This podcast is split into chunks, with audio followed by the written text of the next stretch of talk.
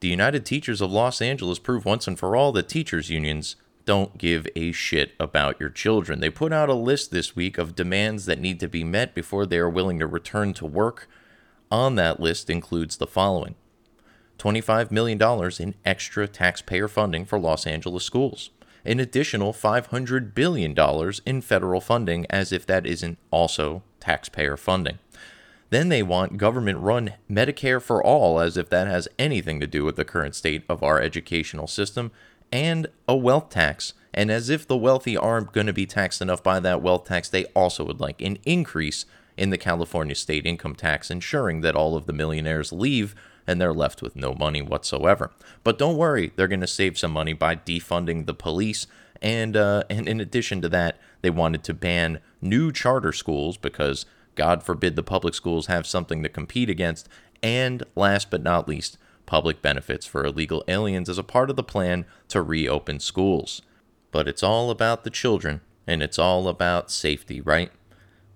Probably not. Based on the list that I just saw there, that list came from a legal insurrection article written by Kimberly Kay, and I wish I could tell you that that's the end of the madness. This doesn't stop at teachers' unions. No, no, this is extended into college football as well. The Pac twelve Um, I guess, division of, uh, of of college football, or it's really college sports in general, has put together a secret itinerary that they are throwing out there. Of course, it was leaked out into the media via social media, but the Pac twelve football players are apparently looking to band together to list their own set of demands before they are willing to return to the field.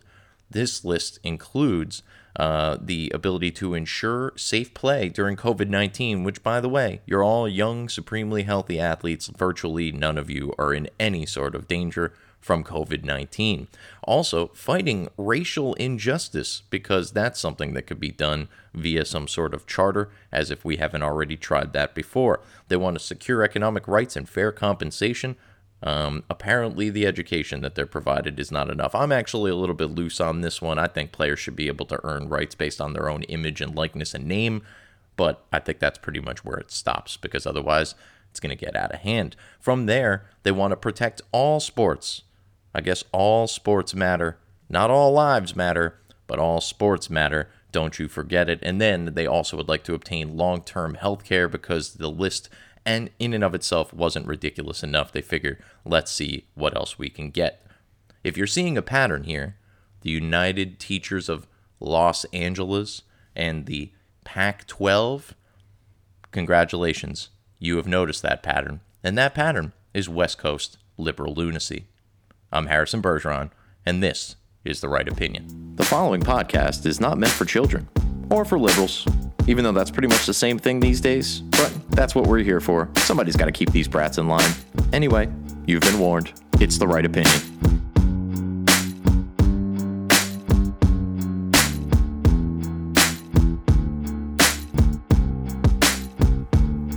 These days, our media's either incompetent or malevolent. They don't believe in heaven, but they acting like they heaven sent. Knowing the truth is way harder than telling it. We gotta work harder, gotta be more intelligent. Sometimes we just gotta grab a mic and start yelling shit. We're living in times when it's hard to stay relevant. Be the elephant in the room, in a room full of elephants. Be the elephant in the room, in a room full of elephants. Boom.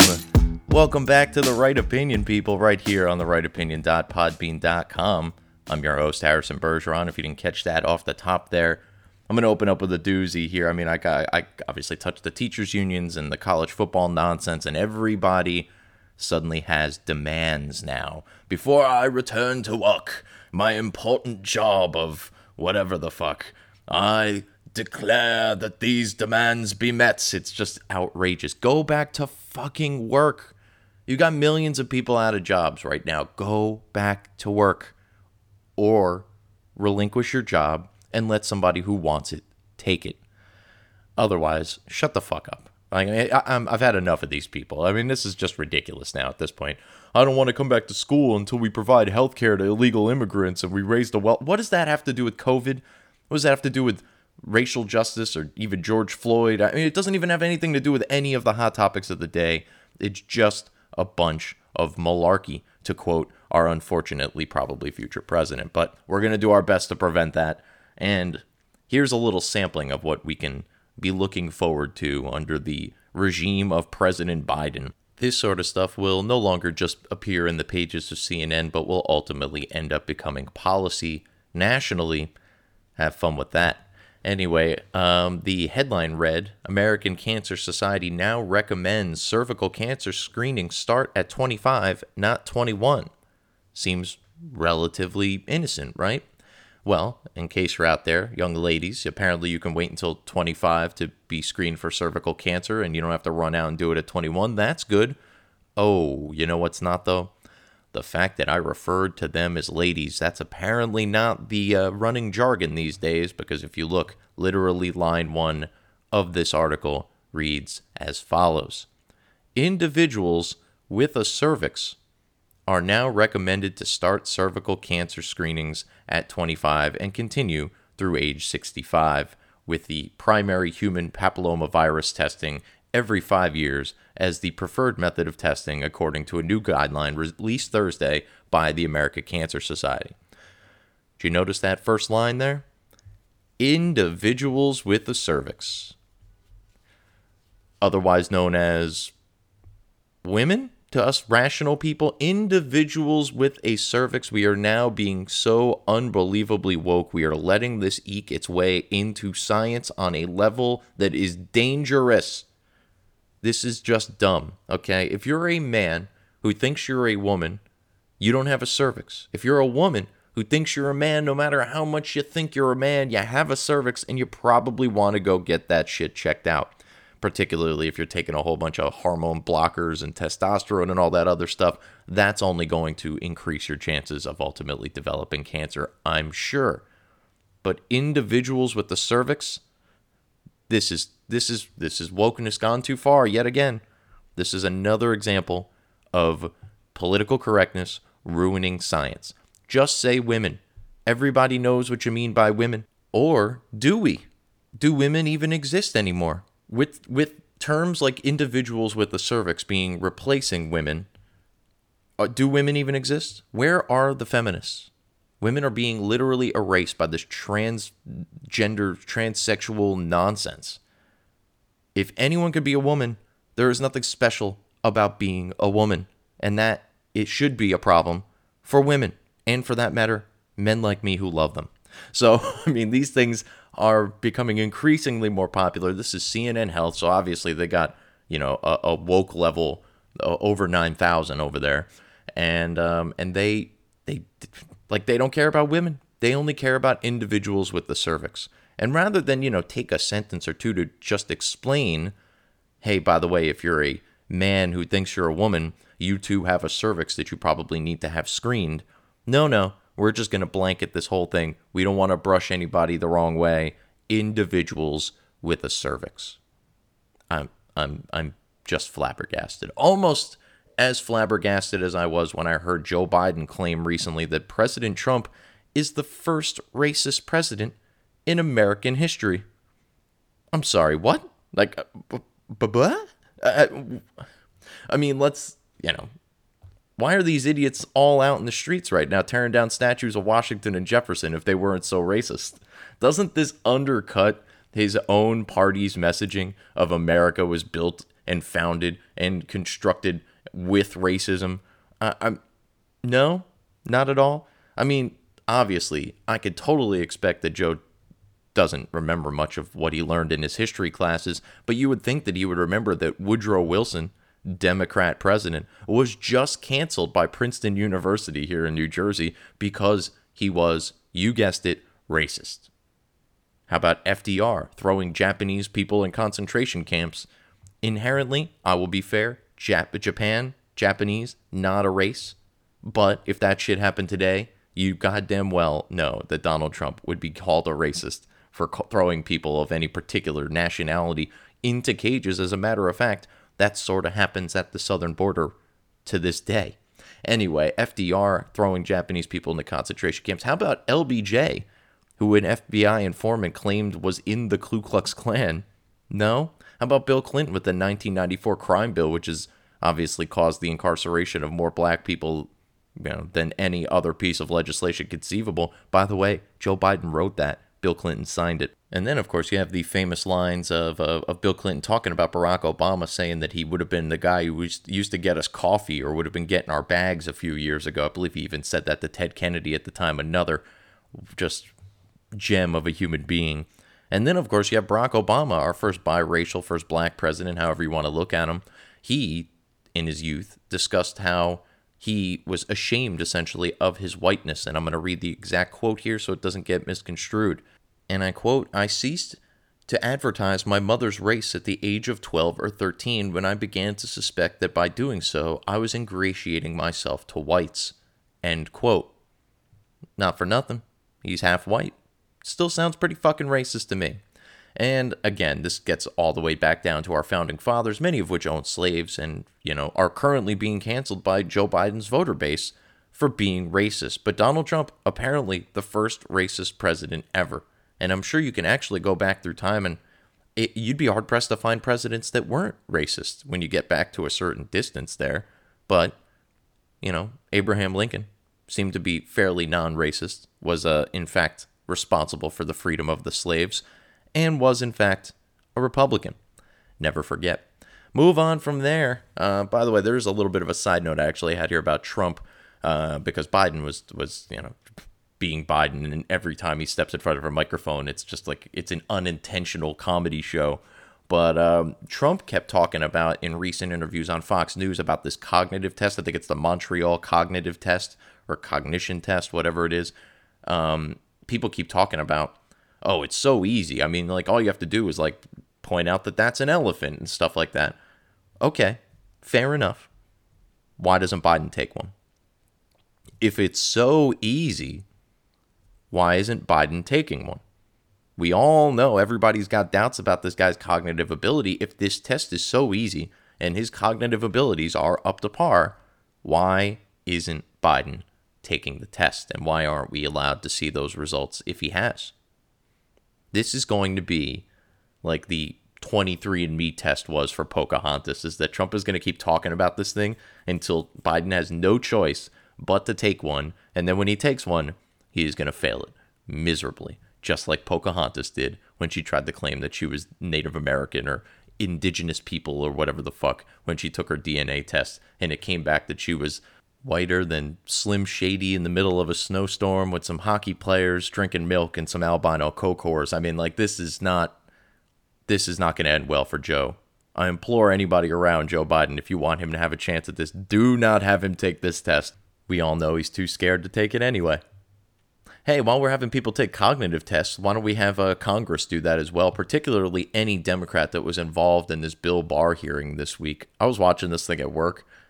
I mean, I, w- I, I like Bill Barr. I don't think that's any secret. Anybody who's listening here, I think he does a good job. I think he's a, a, a man of the law, and I don't think he's influenced at all by Donald Trump. I don't think he's the type of person who could be influenced at all by Donald Trump, and I think he's just playing this straight. I think he sees the issues that took place under the previous administration in regards to opening up the Russia probe. And I think because of all of that, the Democrats need to attack him at every conceivable turn, because when he does actually come forward with something like a Durham report, which we'll talk about in a minute here, it's going to be undeniable because he's not the puppet that he's claimed to be. This is his second run as the Attorney General. He didn't need to come back. He's independently wealthy. He has virtually nothing to gain from this, other than trying to set the United States back on the right course. And I think he's doing a fine job of that. Unfortunately, the Democratic members of the House Judiciary Committee don't don't necessarily agree. They dragged Bill Barr up to the Hill for one reason and one reason only, and that was to lecture him. It was a hearing. As Barr said during the hearing, he is the one who was supposed to be heard. He was there to provide his testimony and to answer questions based on a wide variety of issues that the House Judiciary Committee has with him running the D O J, including the the federal law enforcement in some of our major cities and the Russia probe and a whole wide variety of things that they think he's screwing up. So Bill Barr, fortunately for all of us, is not a child, and uh, these people that were questioning him most certainly are. They kept asking him questions, and every time he would go to answer the question, they would say, "I'm reclaiming my time, I'm reclaiming my time." Well, once again, it is a hearing. He is the one who was supposed to be heard, And if you guys actually want answers to these questions, it would behoove you to probably let him open his mouth and reply to them. But before he can even get a word out, they would be reclaiming their time. Uh, this is Democratic code for being an asshole. And uh, these people are nothing short of that. They are assholes and puckered ones at that. Um, it's it's you know it's a strategy that the Democrats in Congress have been implementing for years. That is being an asshole, of course, is that they drag these people up in front of Congress. They ask them a bunch of stupid questions that have nothing to do with reality, and then they don't even let them actually answer it. This is how you know that the Democrats know that they have nothing on Barr, because if they thought they had something on Barr, they would ask him a few difficult questions, and they would sit back and they would let him talk so that their buddies in the media would have some clips to play about these evil, nefarious things that Bill Barr was talking about. But rather than let any of that play out, they never let him actually get a word out.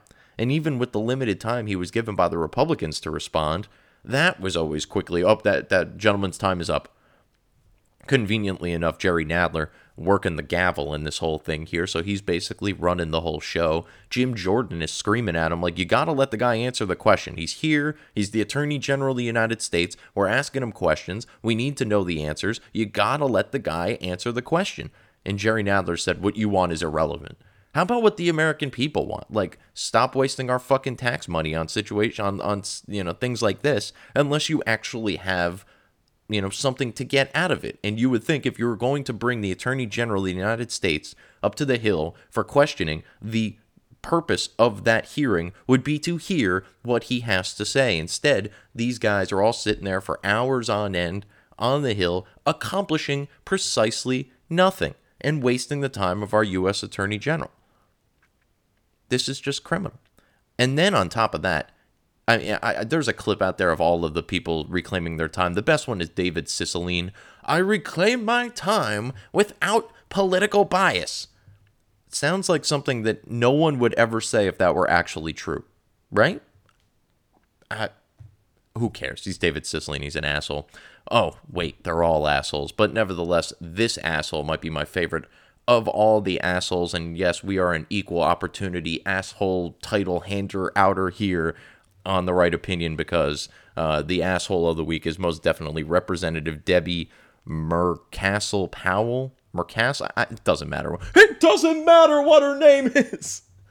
It really doesn't. She had the temerity, the gumption, dare I say, the testicular fortitude, or maybe the ovarian fortitude, however this works, to ask Bill Barr if he would, as the as the acting Attorney General, if he would allow, like, if he would promise to not allow a Durham report to come out between now and the election. You know, the report the U S Attorney John Durham has been working on at the behest of the Department of Justice and the Attorney General for the better part of the last year and a half at this point. They are now, the Democrats, begging that Bill Barr ensure us that that report will not come out between now and the election. I'm going to play the clip here for you, but just keep in mind, if they, if there's nothing to worry about in this Durham report, if Biden's squeaky clean, if the Obama administration did everything by the book, why are they worried about this report coming out between now and the election?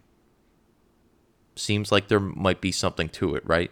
Well, here's the clip, and then I'll uh, I'll, I'll kind of fill in some of the gaps there, because Bill Barr kept getting talked over, which is part of the theme of this segment here, I guess, and I'll try to fill in some of those gaps for you. But here is uh, Representative Asshole from Florida asking Bill Barr about the Durham report and whether or not he will allow it to be released between now and the election. Do you commit to not releasing any report by Mister Durham before the November election? No.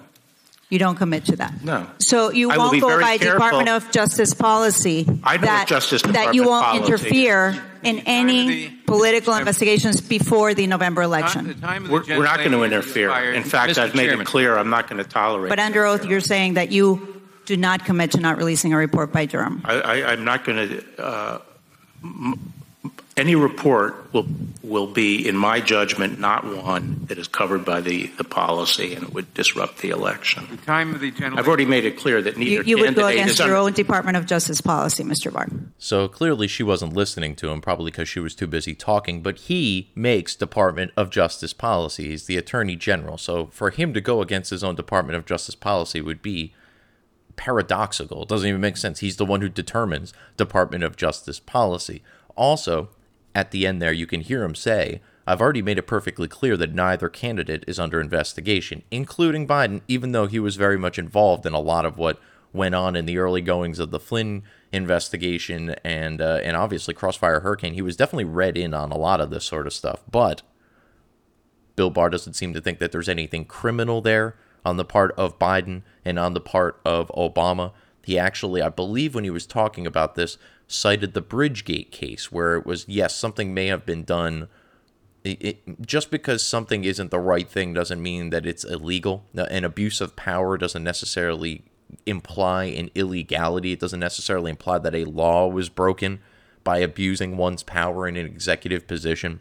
So I don't necessarily agree with that, but at the same time, I can see where there might be some gray area, right? Like if you're if you're the president and uh, let's say you're using your power to seduce an intern, hypothetically, not that that's ever happened before, um, yes, you are abusing your power, but you haven't necessarily done anything illegal, unless, of course, that relationship might not have been consensual, in which case that moves into a whole different category of illegality that has nothing to do with abuse of power. So I, I, Bill Barr is a man of the law. He's studied this far longer than I. I am I am capable of reading these things and following the logic, but I'm also not necessarily aware of all the precedents that lead up to somebody like Barr having the decision Um, or having the mindset that he has regarding that particular thing. So that said, I could see what he's talking about there. As much as I'd like to see Obama and Biden in handcuffs, there is an element of it is a bit of a gray area. The standard should be fairly high for people in those positions in order to be uh, arrested or, or, for that matter, prosecuted. Because other, if the if the bar was low, as appears to be the case with, like, let's say President Trump, Um, then you get just people coming out of the woodwork constantly throwing these allegations at these people, which is just ultimately impeding their ability to do their job, which is obviously not good for the country. So that said, um, the Democrats are assholes, and I feel like that's probably the only good solid way to end that segment. In fact, they are the types of assholes who are happy that a former Republican presidential nominee, rocket scientist, and entrepreneur of color, by the way, Herman Cain, dies. Um, now, I thought I thought the left loved people of color. Apparently, that's not the case when you don't stand on the Democratic voting plantation. But his body wasn't even cold yet before tw- people are tweeting out, hashtag dying for Trump. Okay, um, no one died for Trump. Herman Cain passed from COVID, yes. They are suggesting, many of these idiots on Twitter, that he contracted the virus at the Tulsa rally, which is highly unlikely because everybody was checked for temperatures and wearing masks, at least on the outside, on the walk-in. Not many people were wearing them on the inside, but again, everyone had been checked temperatures-wise and all that sort of stuff. There's no evidence to suggest that Herman Cain contracted this virus at the Tulsa rally, but that doesn't stop the left from celebrating the fact that that might be the case, and that obviously he was not particularly big on wearing masks in public, but he was wearing them behind the scenes and was wearing having his staff wear them. He he was not just as one of these willy-nilly, I think it's a hoax and I think I'm just, you know, whatever it was. He was taking it seriously. He's also a cancer survivor, so he knows that he's immunocompromised to a certain degree, and he made his own decisions. He decided to live rather than hide in his basement like a certain presidential candidate that I can think of. Herman Cain was a grown-ass, brilliant man who was more than capable of assessing his own risk. He did so, and, you know, unfortunately things didn't work out for him here. But the idea that Herman Cain died for Trump, as if Trump is like pulling these strings and Herman Cain just had to dance for him. Again, I thought the left liked people of color. I thought the left like loved black men in, in America. Because here's one, a successful one at that, which obviously doesn't fit their narrative because they need you to think that all black people are impoverished criminals and need the help of Democrats. But here's a guy that had agency, he had worth, he had value, he had the ability to determine how he lived his life. And he did, and he was willing to die to live his life. And these people are mocking him? By the way, these will be the first people, as I tweeted, that will point the finger at you and tell you how disgusting you are if you even, for a second, even crack the slightest bit of a smile while thinking about the impending demise of Ruth Bader Ginsburg. But no, Herman Cain dies, and we can dance on his grave to the tune of whatever the, to, I, I assume, the black national anthem or whatever the fuck that they got going on now in this alternate America that uh, that these people live in. But this is, you know, this is disgusting. Almost as disgusting as, by the way, and I didn't even have this in my show notes, but I'll riff about it here for a second, is Barack Obama turning Representative John Lewis's funeral into a political, you know, stump speech, basically about mail-in voting. If you listen to that speech, it's almost like he just, he was there to take a shit on John Lewis's legacy, right? He's, oh, well, we got rid of Bull, got rid of Bull Connor. We got rid of uh, George Wallace, Democrat, by the way. We got rid of the, we need to get rid of the filibuster because it's racist. For some reason, it's a Jim Crow layover. Even though in two thousand nine, uh, or before he was president in two thousand nine, Barack Obama, when he was a sitting senator, used the filibuster. So the filibuster's racist, but I use it. We got rid of George Wallace. He was a Democrat. And uh, here we are today. We got rid of Bull Connor, but now we got guys kneeling on people's necks as if anyone was okay with that. He basically, he basically kind of made this whole speech about, yep, we made a little progress. Haven't made that much. Like, he, he basically not only completely poo-pooed all of the work that John Lewis and people like him had put in from the march in, you know, in Selma all the way to today, a, a period of time in which, by the way, the lives of black people in America have drastically improved because of the work of people like John Lewis. But nope, we got Barack. He's up here talking about voting, people trying to suppress our vote. No one's trying to suppress her vote. How the fuck do you think you got in office? He he diminishes his own presidency in addition to diminishing the legacy of John Lewis. America made a lot of mistakes in its early going. America treated black people terribly for a long time. No one denies this. But the filibuster is not racist because of uh, because Barack Obama says so. The fact that we elected a black president is pretty indicative of the lack of racism in the United States of America. The fact that uh, that, that Bull Connor and George Wallace, even though he was a Democrat, are gone is due to the hard work of people like John Lewis. To sit here today and pretend that none of that mattered, it's disgusting. Like, John Lewis, not my favorite congressperson when he was alive. We would probably get... Uh, we would probably agree on virtually nothing politically. But that doesn't mean that what the guy did in the fifties and sixties wasn't amazing and isn't worthy of praise. Not to have Barack come up here. My name's Barack Hussein Obama. I still think I'm the president, and you do too. Uh, he does this whole shtick where he comes out and he talks and he does this kind of black William Shatner thing that he does. And uh, if, if he's in the South, he'll throw a y'all in there every so often. And uh, it's it's it's disgusting, man. It's a funeral. By the way, elitists out there, you know how many people have died during covid nineteen that haven't been able to have memorial ceremonies? They're having like five for John Lewis. They had like eighteen for George Floyd. If you're like a regular person, like my best friend's father died during all this shit. We still haven't been able to have like a service for him. That's, but John Lewis gets like four of them. And, and George Floyd seemed to get one in every fucking state. Like, what, what are we doing here?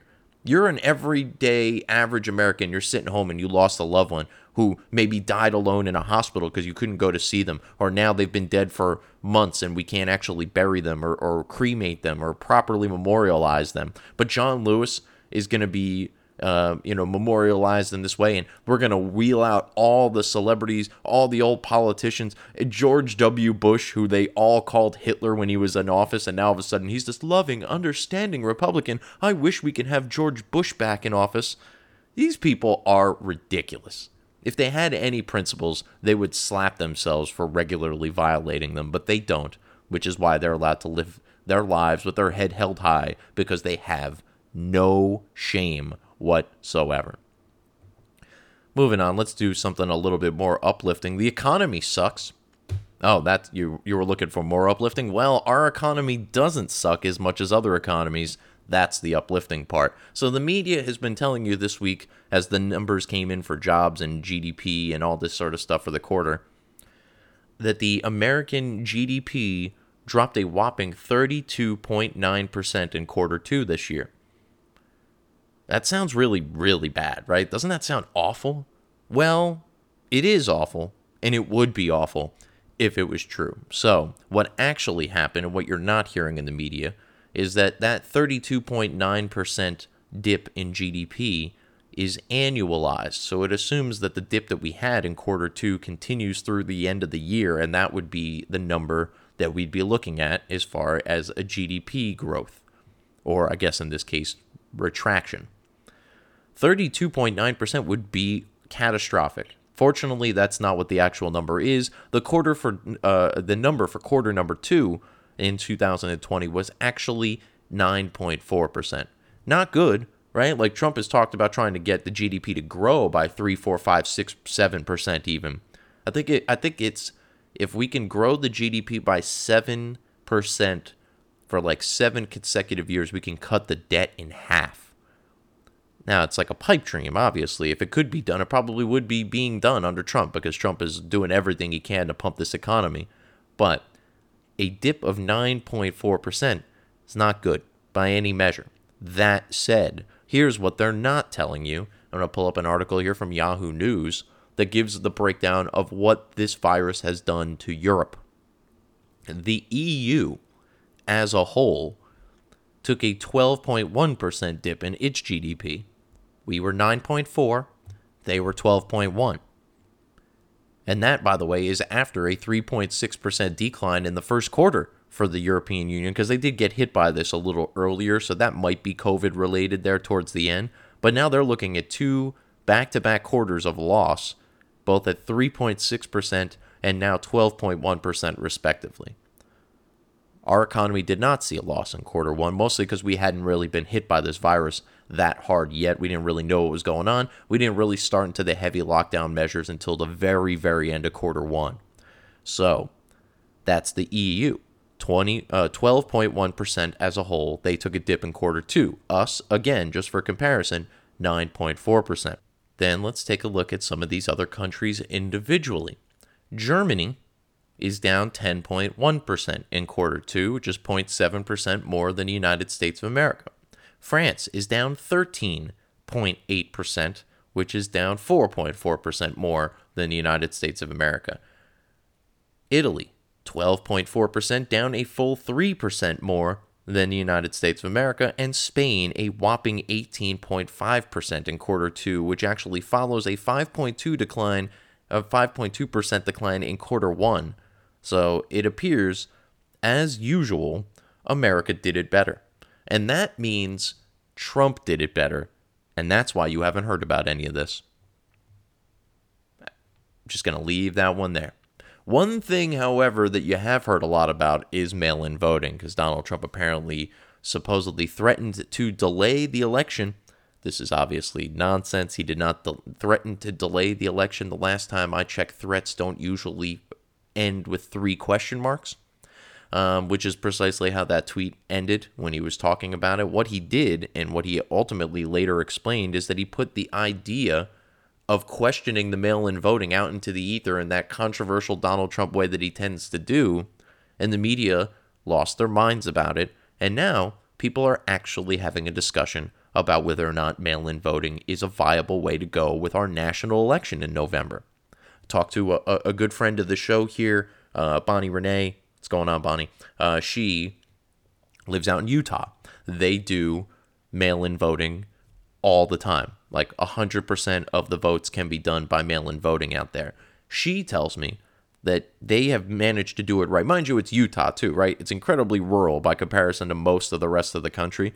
Um, they were able to do it, but it did take them a few election cycles. It took them about five years to really get it right. So it took Utah five years to figure out how to secure the mail-in votes. But we're going to somehow do this on a national scale in less than five months, and I'm supposed to believe that there's nothing is going to go wrong here. I'm also just flabbergasted at how people are suddenly so confident in the United States Postal Service, an organization that has been running in the red for as long as anybody can remember, and an organization that will deliver your package that is half opened, if not completely altogether destroyed, on a fairly regular basis, and that's if you actually get that piece of mail at all, ever. I can tell you that the only times I've ever had any problems with um with with uh, with with baby mama, for lack of a better term, is when my check didn't show up because the Postal Service didn't get it to her at all. I had to cancel the check. Cost me money to cancel the check to make sure that no one else, maybe even somebody at the post office, ripped it open and tried to cash it themselves. Now I do the whole Zelle thing or whatever it is, but still, at the end of the day, it is a little ridiculous that everybody is so confident that the United States Postal Service, have they not heard of the term going postal? Not a term for, you know, other jobs that employ more sane people that don't typically grab machine guns and go running into their workplace. Not that that's something that happens with regularity these days, but it's an expression for a reason. And that's because these people, not all particularly well. I have uh, some... people in my life that are postal workers, or at least people related to people in my life that are postal workers. No offense to the postal workers out there, you guys. I'm sure many of you do a fine job, but there are some really bad postal workers, sort of like there are some really bad cops. Would we let the cops run the election right now? I didn't think so. Leftists anyway. Um, so yeah, so mail-in voting, there are some actual problems going on in the realm of mail-in voting. And I'm going to point to you to an article from two thousand twelve from the New York Times. The failing New York Times. Um, yeah, New York Times, you know, no bastion of right-wing conservative thought. They wrote in this article from two thousand twelve, they are, this is talking about the growing percentage of Floridians that utilize mail-in voting, and the article reads, and I quote, "Yet votes cast by mail are less likely to be counted, more likely to be compromised, and more likely to be contested than those cast in a voting booth, statistics show. Election officials reject almost two percent of ballots cast by mail, double the rate for in-person voting." Ion Sancho, the local elections supervisor in Tallahassee, Florida, said, "The more people you force to vote by mail, the more invalid ballots you will generate, period, end of sentence," end of quote. I mean, this is not new. This is not a new concept. You know what this is? I said the Montreal cognitive test is the new D N A test. Biden is now the new Pocahontas, apparently. This whole thing here with the whole mo- vote in mail is the new wall. Because all of the Democrats hated the idea of the wall when Trump talked about it, but years before they were all trying to build a wall on the southern border. Trump has a, has, has a keen way of doing this. I don't know if it's him or somebody in his staff, but they do find a way to find positions that the Democrats had strong beliefs on years ago that have since switched. And then they hold that initial strong position, and they can point at all of the tape of all of the Democrats saying the exact same stuff that we are saying today. Example, Jabba Nadler. Yes, uh, Representative Jerry Nadler from the state of New York. He, in two thousand four, was on a on a committee talking about mail-in votings and the problems that lie there within, and here is what Jabba had to say. Good point, and I yield to Mister Nadler. Thank you. I just, uh, it's a very tempting point. I just, as a very experienced, practical politician from New York, I feel constrained to observe that in my experience in New York, uh, paper ballots are extremely susceptible to fraud. And at least with the old clunky voting machines that we have in New York, um, the, the de- deliberate fraud is way down uh, compared to paper. When they when the machines break down and they vote on paper, we've had real problems. So that's a that is there's got to be a way. There's got to be a way. I'm simply observing that as a problem. There's got to be a way of getting the best of our methodologies. But in fact, uh, to, to the M I T studies have shown that hand-counted paper ballots are among the most reliable. And at least reliable, if, it, if there's a miscount, you can argue. discover it. You can't discover miscounts with these well, uh, then machines. Maybe optical scan with paper. I, I want a paper trail. I want paper somewhere. But pure paper with no machines, uh, I can show you. Pre- I can show you experience which uh, would make but, your head spin. And we thank you for. It would make your head spin. By the way, the idea that he's like a practical politician from New York is just I mean, isn't that kind of oxymoronic at this point? But neither here nor there. So this is not something that's new. This is not some right-wing conspiracy. This is not something Donald Trump just pulled out of his ass. This is a real thing that the New York Times was reporting on, that Jerry Nadler was worried about. And now it's twenty twenty. Trump comes along. He says mail-in voting might be a problem. And all of a sudden, everybody's like, nah, what he, what's he talking about? twenty-fifth Amendment. We got to get this crazy out of office. This is what they do. This is gaslighting, pure and simple. And I know the Ayatollah bin Hameen, not a big word, not a big fan of the uh, gaslighting terminology, but hey, uh, I, I won't tell him how to do his conspiracy show if he doesn't tell me how to do my politics show. Um, but at the end of the day, um, not only is this a problem that had existed, it's a problem that exists right now. I take you to Salon dot com, yet again, not enough, not a big right-wing conservative bastion of, of, of, of intelligentsia over there. According to Salon dot com, they're talking about there is a primary that was held in New York City. As a matter of fact, it was the Democrats' primary in the twelfth District of New York. This took place over a month ago. We still don't know who won because of mail-in voting issues. According to Salon dot com, they said that roughly twelve thousand five hundred mail-in ballots were disqualified. So that means twelve thousand five hundred people wrote their ballot out, sent it in, and some guy in a room on some commission looked at it and said, nope, this this is disqualified. And I'm sure they have to provide some evidence as to why, or they have to tally why, whatever the case may be. I actually looked in to see how many votes were cast in total, and the last numbers that I could find is that if you add up the two top candidates, forty thousand votes between the two of them.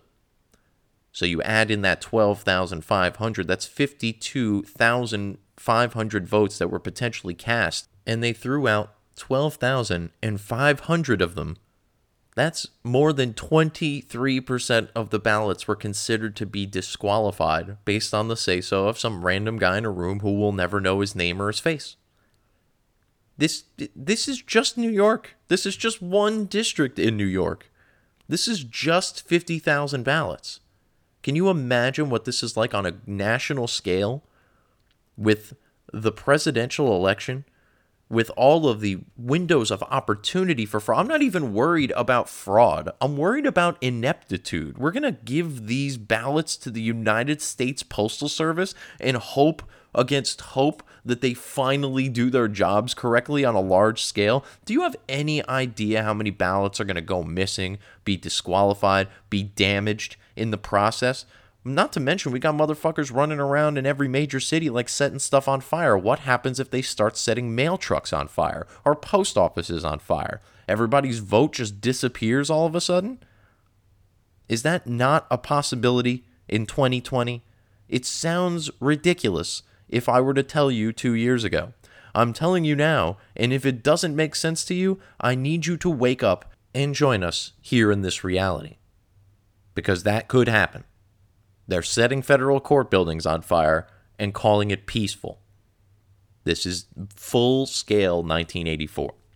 Anyway, one last thing here. I don't even have notes on this, but just it's somebody who pisses me off saying stupid shit. So I'm going to play the clip, and then we are going to riff, and I'm going to send you fine folks home. This is a shorter episode than I anticipated this week, but I will try to get a bonus episode out to you sooner rather than later. I do still have some Spygate stuff to go back and touch on. I think Carter Page is going to be the next subject of those investigations. But here is Jemele Hill now of The Atlantic, because E S P N got rid of her because she was too racist even for them, I guess.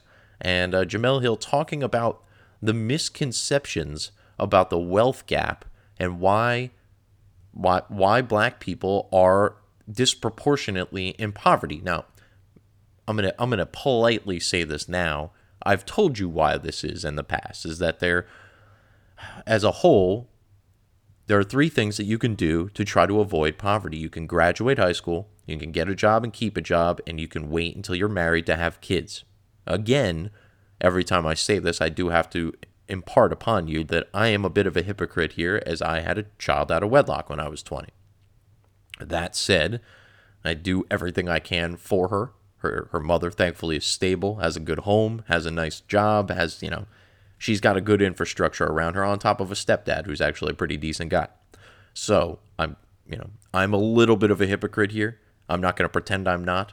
That said, my situation still, for my daughter, much better than most. Continuing on. If you do not do those three things, there is a statistical likelihood that you will end up impoverished, imprisoned, and, and you know, committing any number of crimes, falling victim to substance abuse. You heard Marcellus Wiley talk about it on E S P N. I played the clip for you here. These are undeniable facts.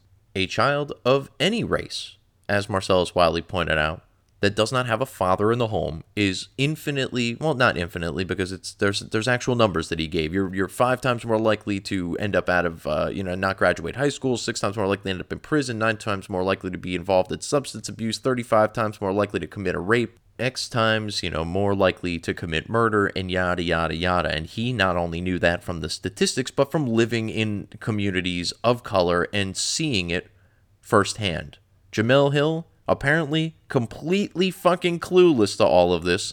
Here is the queen of dumbassery herself. So the most common misperception that I hear about the racial wealth gap is that the reason it exists is because of moral failures, not wanting to work hard enough, um, not wanting to succeed enough, um, because of lack of parental involvement, lack of fathers. They point to all these reasons that are morality reasons and nothing that is rooted in actual circumstances, dealing with structural inequality, none of those reasons. The whole reason why people in this country don't have as much as other people is because people didn't want to work hard enough to get it.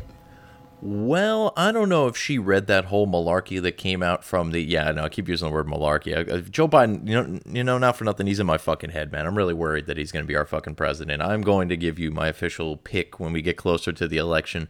But if you honestly put a gun to my head right now, I might have to tell you Joe Biden won, and I'm not happy about it. But that said, Jemele Hill apparently must have missed that thing that was put out about whiteness uh, by the, uh, I guess, what was it, the National Museum for African American History, because they specifically said in that particular poster or whatever it was that working hard is a white thing. This is this is specific to white people, and if white people have it so much better than black people in this country, it must be because they work hard, and that they work before they play, and that they push off, you know, their their their immediate satisfaction for long-term satisfaction by meeting goals and planning for their future. This is stuff that they literally said is, quote, whiteness in the fucking poster that they put out there.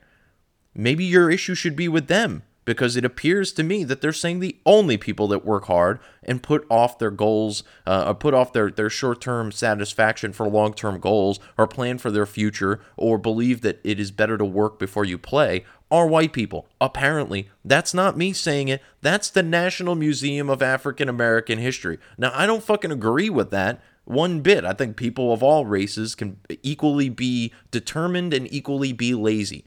It doesn't, uh, your melanin content of your skin has absolutely nothing to fucking do with your willingness to work hard and achieve your goals. None. But somebody should tell the National Museum of African American History that, and apparently Jemele Hill completely oblivious to that again, because if she was aware that that's what the National Museum of African American History was putting out as facts about whiteness, she might take issue and say, hey, black people work fucking hard too. But no. She's nowhere to be found on that. Instead, she will sit here and perpetuate this lie that not having a father in the home has nothing to do with with economic uh, inequities, or for that matter, social inequities, and ultimately criminal inequities. It has everything to do with it, based on every study ever done on the subject. There is no study she could find, no fucking article from The Root she can pull that is going to tell me otherwise, because they not only has science been saying this since long before these like incredible social justice non like if you wanted to tell me this was the right wing conservative response to this radical social justice movement, okay, that's fine. Why were these statistics available for Marcellus Wiley to read back in nineteen ninety-five when he was attending Columbia as a black man? This is stupid. This is so fucking stupid, I can't even express how fucking stupid it is. She did, I mean, look, I don't like Jemele Hill. I think she's a talentless hack, but she apparently worked pretty hard to get to where she is. She must have had to work so much harder because she's so much less talented than everybody else around her and so much less intelligent than everyone else around her. She must have busted her ass to get to these things, to get to, to The Atlantic, to get to E S P N, to get to, you know, whatever, you know, I think she's doing some H B O special with A O C coming up or whatever the fuck. She must have busted her ass to get all of that. She doesn't think that other people with the same melanin content of her skin could achieve that if they worked as hard as she did? That sounds, not, that, that's not even racist, it's like self-effacing. It's like, that doesn't make the damnedest bit of sense, and it tells me everything I need to know about how you actually think about your fellow black people. It's just, it's disgusting. Um, before I get like into a, a, a tizzy about all this, I'm gonna just wrap it up here. Uh, this has been The Right Opinion. I haven't given you any plugs. Uh, go to the right opinion dot podbean dot com. That's the first and foremost place where you can find this podcast. Every single episode goes up there first and foremost, um, and then it will now also appear on Hameen Media Group dot podbean dot com. You'll also be able to search Hameen Media Group on iTunes and Stitcher and all that sort of stuff. Once we get a few episodes up, then it then the R S S feed kicks over to iTunes and Stitcher, so we may actually have them up already, but if not, just go to hameen media group dot podbean dot com, subscribe, you'll get this podcast. You also do the same, obviously, if you go to rat salad review dot com, or as I mentioned, the right opinion dot podbean dot com, or you could just search The Right Opinion on iTunes, Google Play, and Stitcher. You'll find me there, as well as probably a few other podcatchers out there. Also, social media, check me out at Right Opinion Pod on Twitter, on Instagram, and on Parler. It's a lot of the same content kind of being shared between the three. I am most active on Twitter. I'm really trying to avoid that, but that's where the fight is, man. That's where that's where I want to be. I want to get dig deep into the doldrums of these It mentally, you know, incapable people out there who just, as soon as you rebut anything that they have to say, they go into a complete meltdown. They have no return whatsoever. I, for instance, you know what, I'll I'll, I'll talk about this a little bit because I, I need to kill a few minutes towards the end of the show. I was on Twitter this week talking about how America is not a racist place. No one could give me an example of a less racist country. I even produced for one of these women an article from The Washington Post highlighting how America is amongst one of the least racist countries in the world. And she came back to me and said, you just don't like that I proved you wrong. And I'm like, really? You proved me wrong? Where is your proof? I provided sources, left-wing sources. At that, you have no such sources to to uh, to unveil that America is this system, systemically, you know, wide-scale racist place. It's simply not the case. And I asked her, go ahead and name me a less racist country. And then while you're at it, ask yourself why you aren't living there and why you continue to sit here and be complicit in racism that you claim is happening. Then she comes back, no, no, I'm not complicit. I said, oh, you pay taxes, don't you? Congratulations, you are funding racism. I didn't hear back from her. I'm sure you're all surprised. I doubt she, I, I'm, I'm sure she blocked me. Actually, I didn't even bother to go check. But this is the type of stuff. This is the type of idiocy, this Jemele Hill, ascientific, afactual, it, it's not even, I don't even know what it's in line with. It doesn't even seem to be in line with many of her views.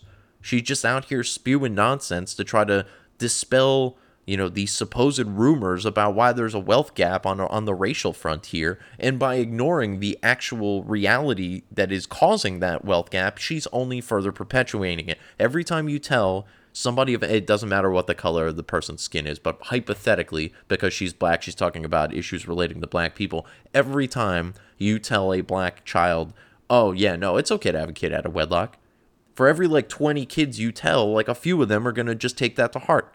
Or if you just, if you told twenty kids it's not okay, many of them who were otherwise going to go ahead and, and you know, be not, not be as careful as they should be, I know, um... now they might be a little bit more careful, and that might actually, you know, improve the next generation where a lot more of these kids have fathers in the home. In the fifties, here in the United States, the single motherhood or the single parent um, home percentage in the black community was twenty-five percent. It is now seventy-five percent. And Let's also bear in mind we've had the Civil Rights Act, affirmative action, a black president. Uh, we, we basically add S A T points onto black applicants for colleges. We've got we've got the, the system in and of itself, if anything, favors black people. Now that uh, I could I could hear the eyes rolling already. That doesn't necessarily always mean it's implemented as such, but there is no legislation designed specifically to aid white people. There is legislation specifically involved, is specifically designed to help people of color. So systemically, there's actual favoritism in the way of people of color, particularly black people in this country, because of obviously the historical wrongs that were done to them and their ancestors. No one's denying that.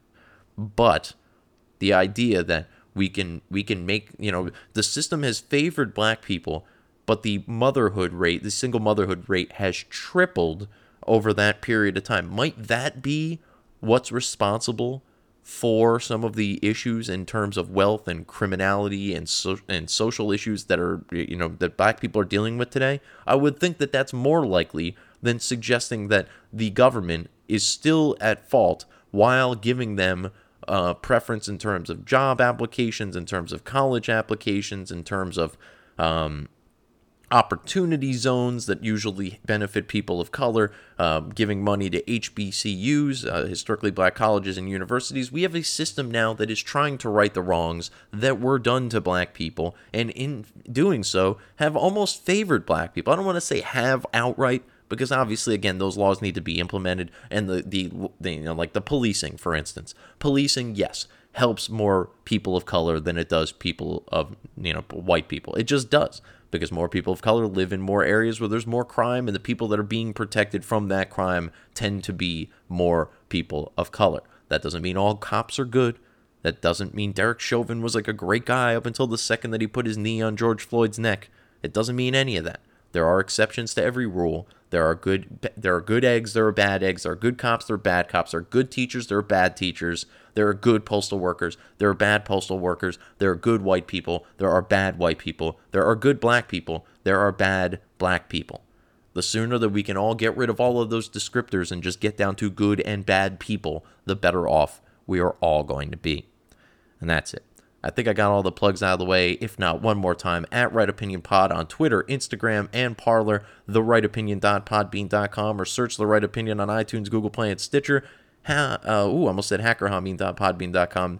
Check them out anyway, but be sure to check out the new feed, the auxiliary feed, Hameen Media Group dot podbean dot com and rat salad review dot com. And I think this is the time where I tell you all that opinions are like assholes. Everybody's got one. But this asshole has the right opinion right here on the right opinion dot podbean dot com. Talk to you guys next time.